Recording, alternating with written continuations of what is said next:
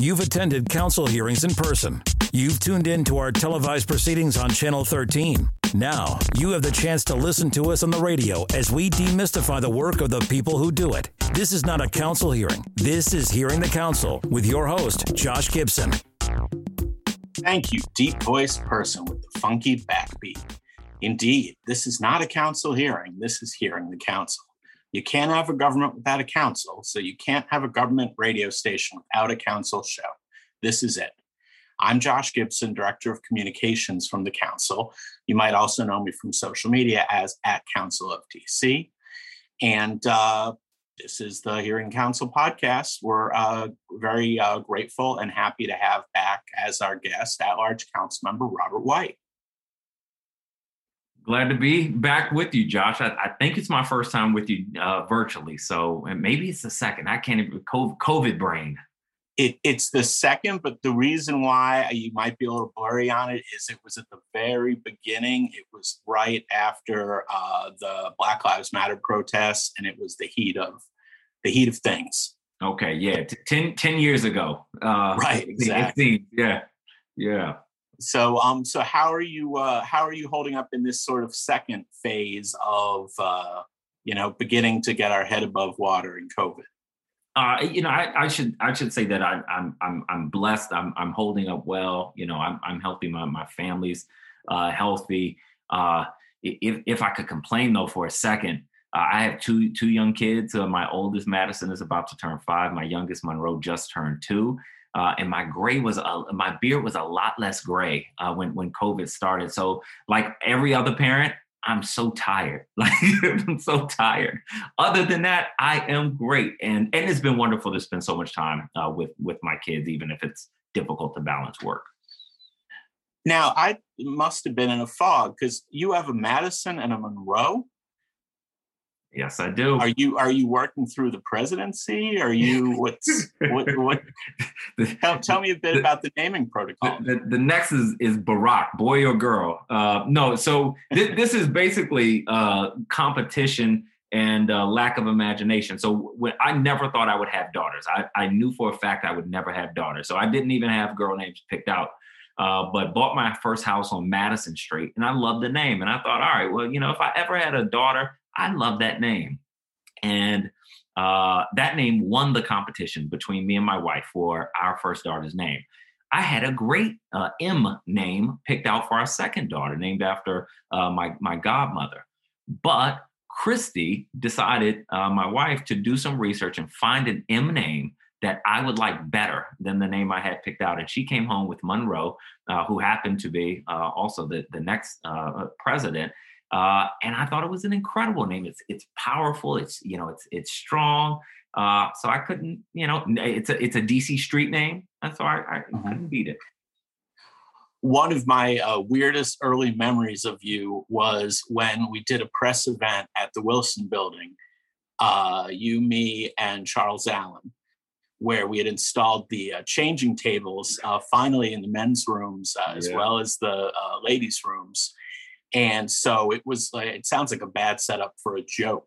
Like you, me, Charles Allen, and the media walked into a restroom. Um, yeah, I don't know what the punchline is, but um, but yeah, I mean, it, it's uh, it's a different council. You know, with this younger council we have in, there are a lot of children, young children being raised by the the men and the women of the council. Yeah, yeah, there there are. And it's it's a different council uh, you know, it's also I think a generational shift. You know, uh, you know, I'm I'm a very hands-on uh, father. Uh, you know, Charles and and, and Trayon White uh, are as well. Honestly, we we don't parent nearly as well as like Brianne makes us look bad. She can juggle things like you know without breaking a sweat. It always looked like a, a circus for me.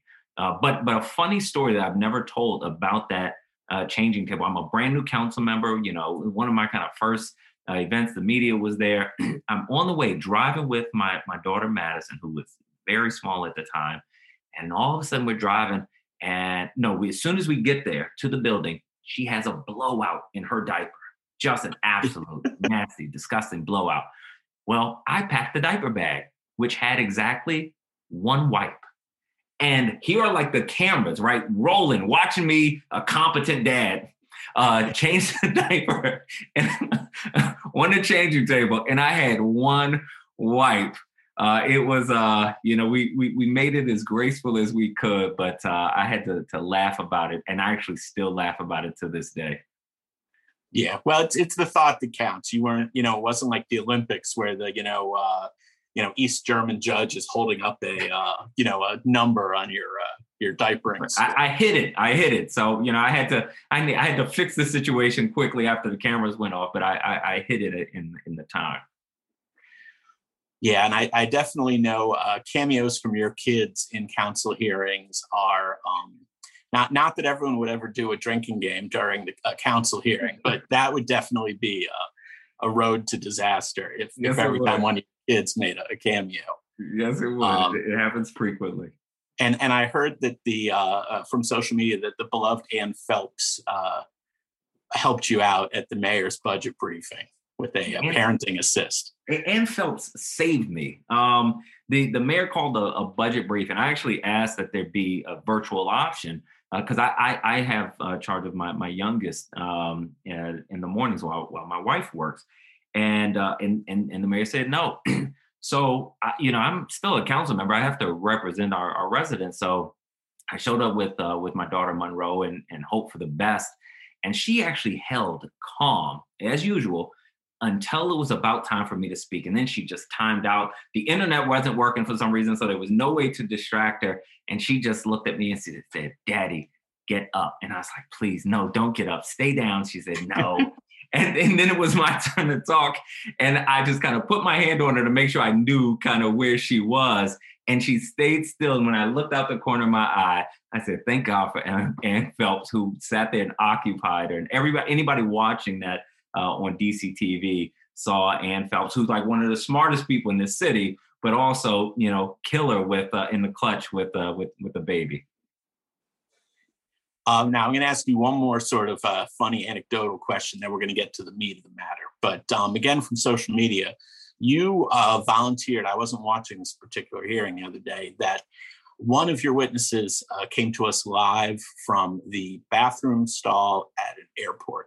Yeah. Um, and I haven't heard the, the context beyond that. Can you can you give us quickly a thumbnail of how that came to be? Very quickly, she she leads a local nonprofit, and I'm I'm not going to say who it is, but I will say I have an incredible uh, respect. She was in, a, you know, I called her name. The camera came on, and I see a baby changing station in what is clearly like public bathroom tiling uh, behind her. And she says, I, am at air, an airport. I'm uh, in a in a stall. I'm going to do my best."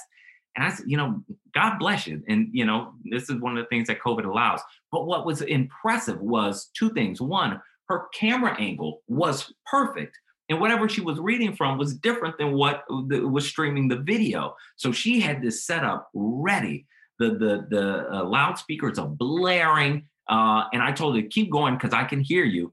And just, you know, flawless, really strong and, and helpful um, uh, testimony. But, uh, but very unique. Um, no, that is that is classic. That is uh, amazing, and it just shows that the um, the options available to us. You know, if you don't have six hours to spend waiting patiently in the Wilson Building for your turn to come That's for right. your three minutes, um, you know, you can make it work. That's right. You know, we can all make it work. That's right. Um, okay, that ends the amusing anecdote slash strange focus on public restrooms of the initial part of this interview. Um, so uh, there's a piece of legislation that you introduced recently on affordable housing, and uh, I think you want to talk a bit about that. So why don't you give me the uh, the quick uh, bio of that uh, bill? Yeah, th- this is the GAIN Act. I, I, I just introduced it. Very excited about it. And the long and short is that it, it costs a lot less and is a lot quicker uh, to acquire uh, existing housing for affordable housing than it is to kind of build it. So I, I wrote a bill uh, that would allow DC government to go out and buy existing units, put a covenant on it, and preserve it as affordable uh, housing for as long as we can negotiate it with the, the landlord. So the DC government would pay the difference between uh, what a, a, family with more moderate uh, income can pay and the market rate rent benefit to the landlord is they get a, a lot of upfront money that they can use to make you know capital improvements on their building or do do with what they need. They have sort of a guaranteed uh, income, but we go around the city and we acquire units this also allows us to put affordable housing in parts of the city that we just don't see it develop, like Ward 2 and, and Ward 3. So there, there's so many benefits to this. It's also a very market-based uh, uh, approach. It you know doesn't put any friction on the market. It says, look, we understand how the market works. We want to work with you, but we need affordable housing. Now, the first question I had is you talk about acquiring units, but then you talk about landlords. So is the government becoming an owner of the property and the landlord is a management company? How, how, how are we both the owner and there's a landlord? So I'm, I'm trying to like not be too much of a lawyer. we we pay for a covenant. And so uh, there would be a covenant on uh, however many units in a building uh, that says for X number of years, you cannot charge more than Y amount of, of rent. So the DC government would not own it because I don't want us, you know, maintaining it. That's not our strong suit. Uh, but we would have a covenant on it, so it would be guaranteed uh, housing that that we could uh, put families and, and people in. So, um, so unlike kind of a housing voucher where there's a sort of a, a subsidy going as long as a resident is in a unit, but technically the landlord could stop taking vouchers. This would be a permanent affordability lockdown. That, that's right. And there, there is some overlap with the concept of, of vouchers, but yes, this is a, a permanent lockdown. Gotcha. Um, now, a question about covenants. I um, live in Adams Morgan. We have our um, 18th Columbia Adams Morgan Farmers Market. And there's been an ongoing discussion about whether or not it was written, if a covenant was put on that land, that the farmers market needed to be maintained. That was the sort of neighborhood roar. Um, but then when people dug down, no one could ever find a covenant. So uh, covenants are a bit of a mystery to me. How how do those work? How do they get added? Where do they get added? What office handles it? Uh, and how are they enforced? Well, they, they go in into the land records. I, I, have not had to dig into the land records in DC, so I can't tell you which kind of basement you would have to go digging in. Uh, but mm-hmm. when you uh, you know when you need to enforce a covenant, or if you're you know trying to uh, sell a property the, the lawyers will, will, will go look at the, the, the land deed the land uh, records to see if there's a you know a covenant uh, something that uh, carries with it uh, you know legal precedent. I, never thought about the fact that maybe it's just enough to say we have a covenant and maybe that at least buys you some some time. So i, I might try that uh, someday. Absolutely. Now what um so the cost would come in the difference per unit between what the tenant uh, agrees to pay and the rent that the landlord agrees to accept under the affordability terms. Sort of, and I didn't want to get too much into the weeds, but uh, the tenant would pay no more than thirty percent of uh, their their income, uh, and and so the, the the the covenant would cover the difference between uh, thirty percent of income for someone making 30% of the area median income or 50% of someone making the area median income and the, the, the market rent. So the covenant would, would cover that, that delta for the number of years that the covenant is in, in, in existence. So if it's a 15 year covenant, we're going to pay that entire amount up front. Oh, okay. The entire amount's paid up front. That's right.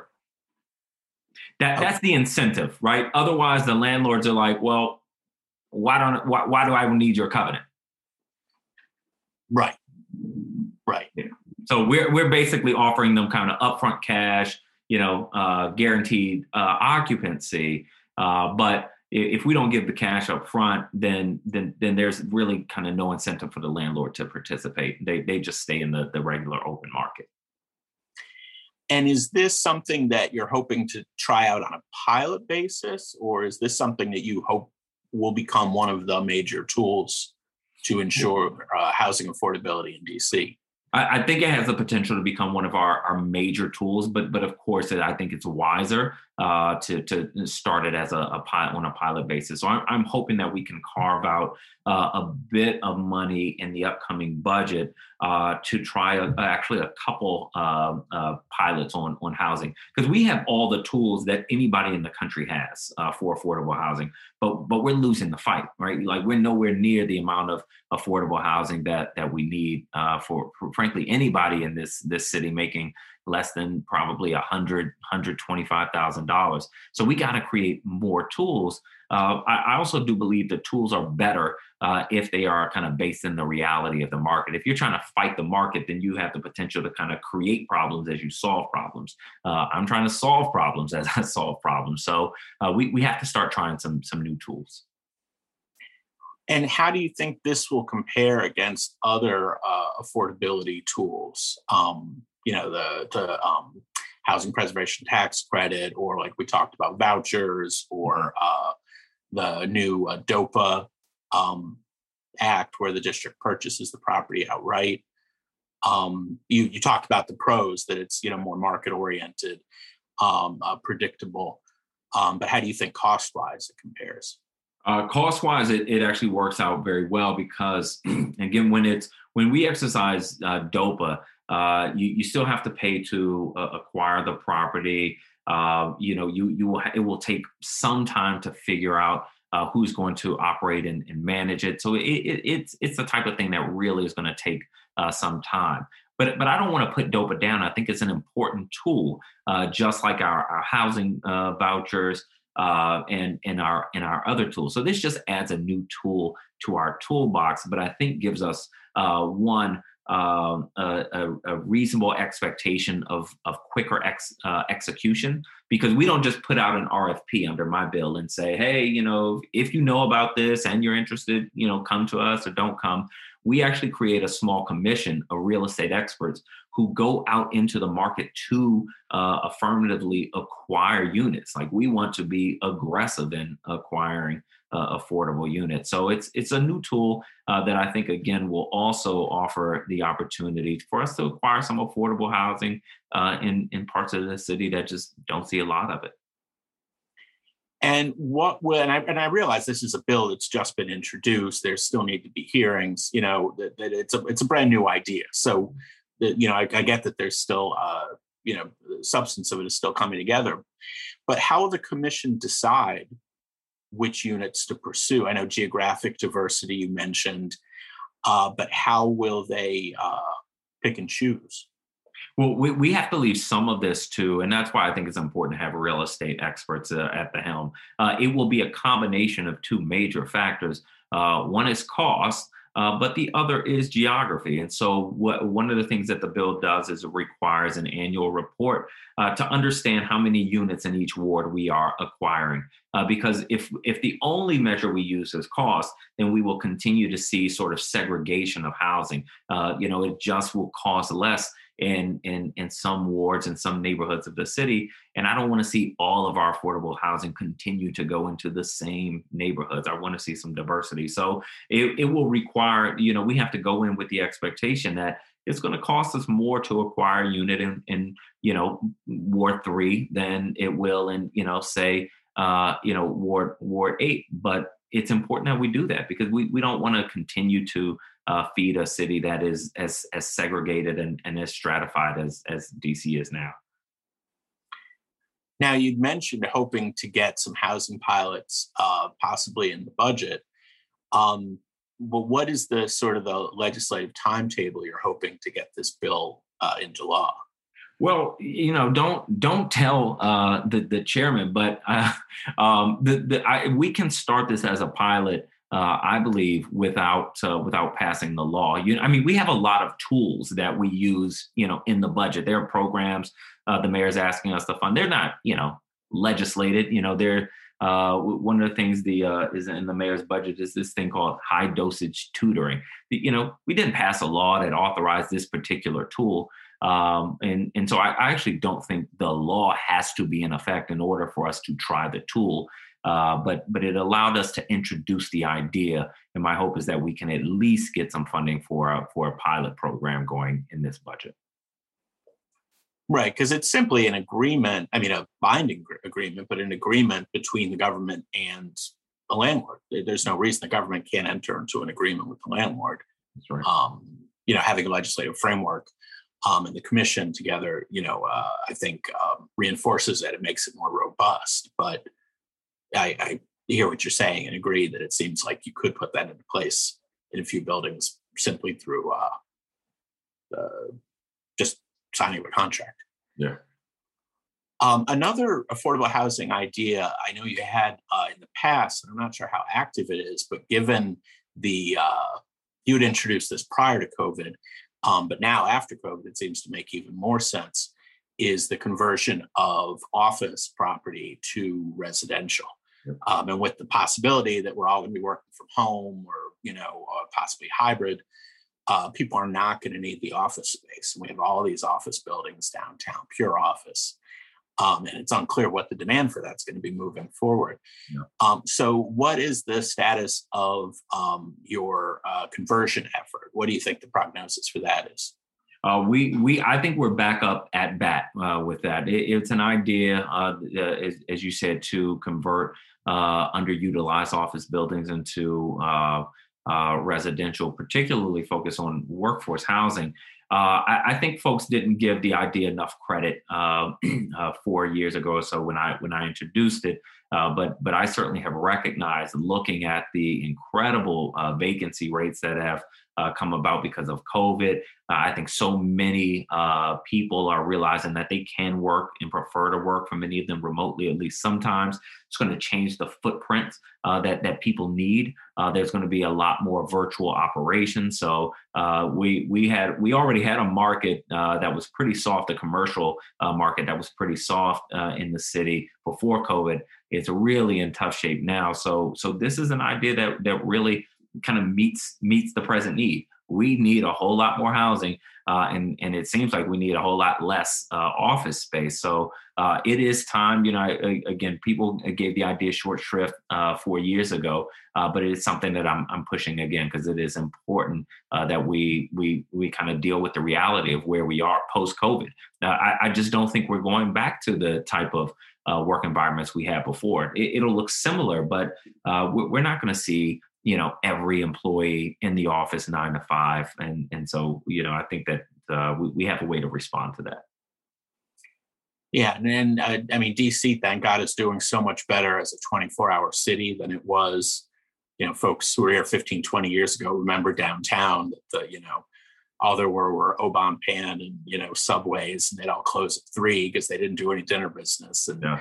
downtown was just deserted and thank god we're not there anymore. But just imagine what uh, you know the Farragut area would be like if there were a bunch of apartments mixed in there. That would be a whole different neighborhood with extraordinary proximity uh, to downtown. Um, but right now, it's it's all 100% office. That's right. That's right. And you know, when if you look at the uh, plan that Mayor Williams uh, created, I don't remember if it was the, the term he used or not, but but he wanted to create some of our uh, downtown neighborhoods is, is sort of 24 7 uh, uh, locations. And, and, so we have seen some of this uh, develop in like Gallery Place, where there was no residential there when I was growing up. in fact, there was a secret parking lot that I could always count on when I went to the to the clubs down downtown uh, that we, that that sat in the footprint that is now uh, Capital One uh, Arena, but it was deserted uh, in the evenings, and now you have thousands of people living down there.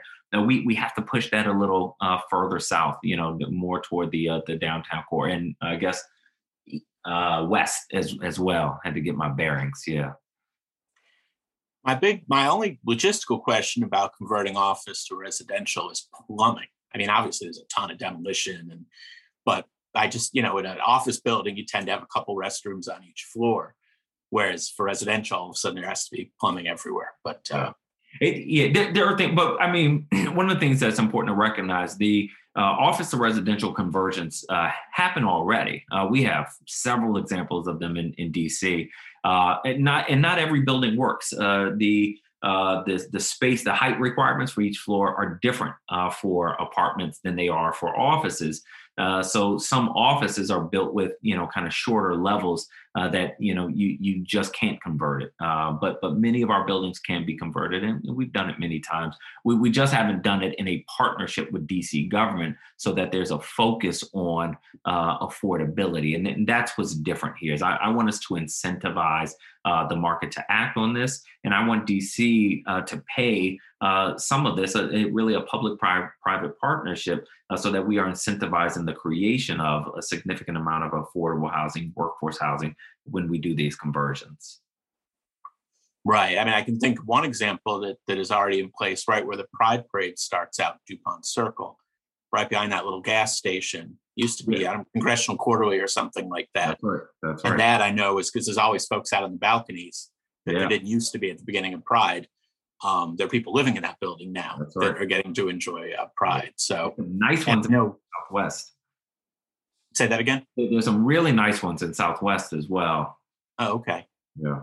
Um, yeah, and I know nationally and internationally, this is something that people have been doing for a while. And post COVID, you know, like we both said, it makes a ton of sense. So, so I'll be glad glad to see that back on the agenda. Um, now let's pivot uh, to the budget.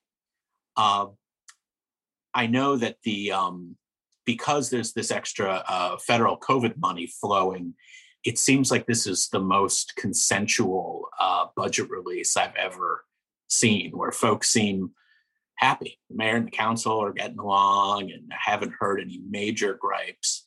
Um, that's no fun.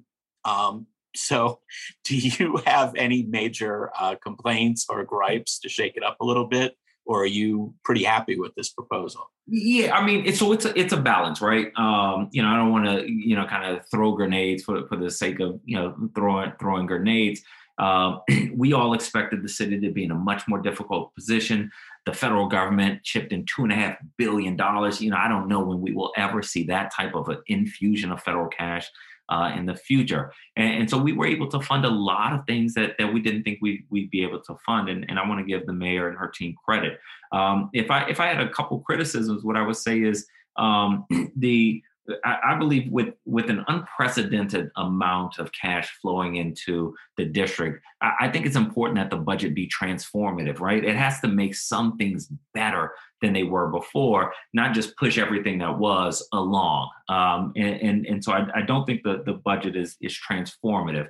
Uh, you know, transformative is uh, universal broadband, universal early childhood uh, education uh, finding a way to strengthen our, our workforce program so that we really are starting to pull in uh, all these folks in DC who have been watching the city build around them for, for so long. Um, that's not what, what we do.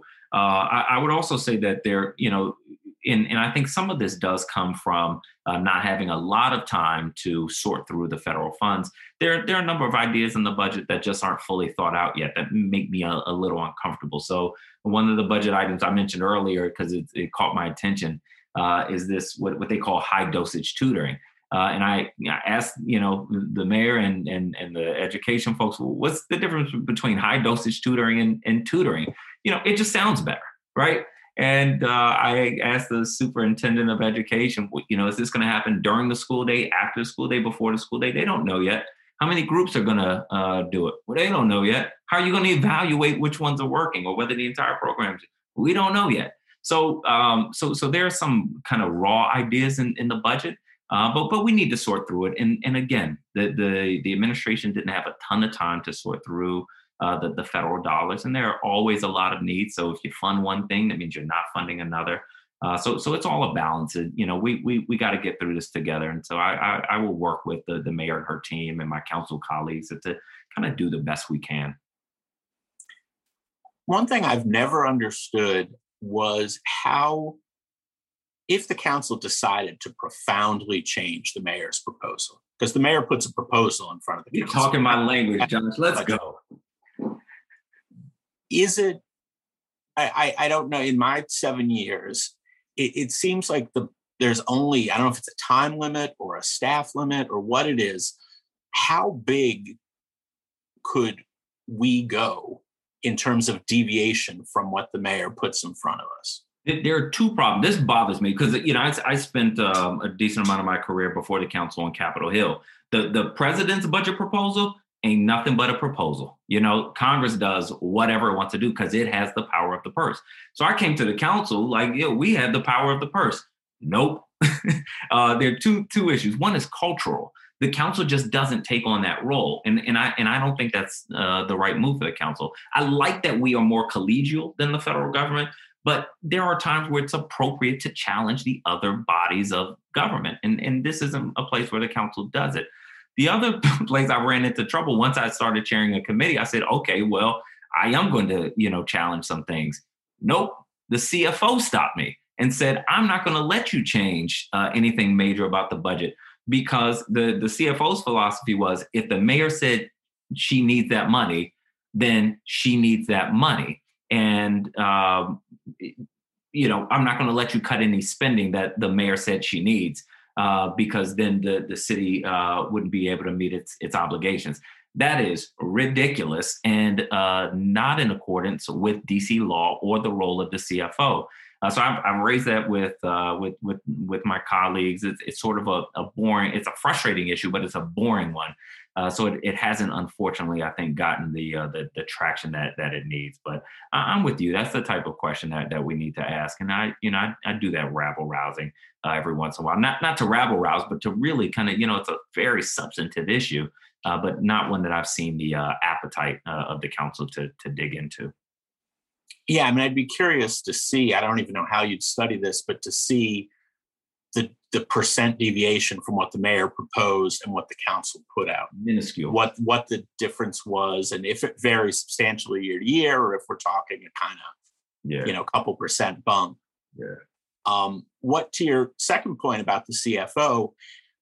How do you think having an interim CFO in place this year is going to impact that consideration? Is that going to be more? Um, do you do you think he'll be more uh, tentative, or do you think there'll be a little more uh, wiggle room potentially? I, I don't think there will be more more wiggle room uh, be, because in in our interim CFO, very very talented guy who's been with the office for, for years. But you know, one in, interims, regardless of the kind of uh, you know what position they're they're in, tend not to make a whole lot of waves. They try to keep the boat moving. But the CFO for the city uh, is historically, and, and, for good reason, very conservative. So, uh, so it, like a conservative interim, you know, I don't expect to uh, to to to open up great doors. But you never know. Uh, he may read the law differently. May read the law as I read the law, uh, and and offer uh, that opportunities. But but but I haven't broached it with him yet, and and I and I will. So we we shall see. What What are your top couple uh, asks that you uh, either uh, put into the mayor before uh, she released her, her budget, and or that you will go to the chairman with yeah. in terms of changes to what's proposed? So there, there are several things I'd, I'd written to the mayor asking her to fund, and, and she did, and, and I'm uh, very, very grateful uh, for that. And, and and and also give a lot of kudos to to the the, the people and the advocates who who were advocating for these things. Uh, an LGBTQ community center, uh, we really need one. Uh, there's some I put some funding in the budget for it last year. The mayor put some uh, in for it this year, so that is great uh, funding the Restore the Vote Act, uh, which which I passed that allows incarcerated residents uh, to vote. That is so important. Uh, bill I just passed um, assessing the impact of uh, on children and families of having incarcerated parents. Uh, s- several other things that I'd asked for: school-based mental health and, and some additional money for for housing. what I still would like to see, and and I'm just really dead set on the importance of this uh, is us funding uh, birth to three, uh, really putting us on the road to universal early childhood education. That's so important uh, for for us as as a city, um, and uh, and I think that has to continue to be really a, a key plank in in our vision for the city going forward. And that, but that is a pretty has a pretty large price tag. It, it is um, sixty million dollars. Uh, but but we are talking a, a 17 and a half billion dollar budget. You know, so not to say that it is easy, but is it doable if we prioritize it? It, it absolutely is. And what is the risk of um, when the federal money goes away in a couple of years? Are we setting ourselves up for sustainable program expansion, or are we going to be hitting a wall in a couple of years? Well, we couldn't obviously use the uh, federal money for um, for the things that we're going to have to fund in perpetuity unless uh, we create a, a funding mechanism uh, for that uh, going forward. So spending on strate- on on federal money uh, has to be uh, strategic, uh, but the majority of our budget is isn't federal, you know, stimulus dollars. The majority of our our budget is is locally raised dollars and and the same kind of federal appropriations that every jurisdiction gets. Um, well, uh, we're just about out of time, unfortunately. Um, one more closeout question. I wanted to ask uh, what your take was on cicadas. Do you think they're a uh, creepy but uh, but marvelous uh, element of nature, or do you think they're the worst thing that ever happened, and you can't wait for uh, August to roll around. Look, they, they only come out once every uh, 17 years, and they they have a lifespan this quick. So I say, look, ha- have a good time. Only problem is I can't take phone calls outside my house right now because they are so loud. It sounds like a house alarm outside my my house. Uh, but you know they're they're cool. You know we won't have to worry about them for another 17 years. So I, I say, look, let let the cicadas live their their little bit of life. And what do the, what do the girls think? That well, they, the, my my youngest Monroe absolutely loves them. She's a big bug, big bug. She likes to you know touch them and, and hold them. My oldest, when she realized she loved them too and would hold them, but once her friends got afraid of them, now she's afraid of them. But you know, peer pressure is the worst. That's right. I didn't know it kicked in so early, so I'm I'm learning that lesson now. Yeah. Well, yeah, I'm on this. I'm on the same page with you. I just it's like if you invented a fictional bug that only came out every 17 years, no one would read your book. No one would buy it because it's so incredible. And the fact right. that it actually is a thing yeah. is, is breathtaking. It is. Um, well, I'm glad we bookended our our intelligent conversation of affordable housing and budget with public restroom and cicada stories. That's right. but, uh, I used to say in the intro to the show, a spoonful of sugar helps medicine go down. So uh, hopefully we balance the two uh, pretty carefully. Um, but thank you again so much, Council Member, for your time. Uh, very grateful for that. I know this is the the busiest uh, time of year, so thank you so much. I appreciate um, for being with us. No problem. And uh, uh, viewers, listeners, uh, please remember to subscribe to our podcast on SoundCloud or wherever you get your podcasts. Just search under Hearing the Council. Uh, we are on also DC Radio 96.3 on your FM HD4 dial or dcradio.gov. Uh, once again, thank you. I'm Josh Gibson, and this is not a council hearing. This is Hearing the Council. Take care, council member. Have a good week. Thank you. Bye bye.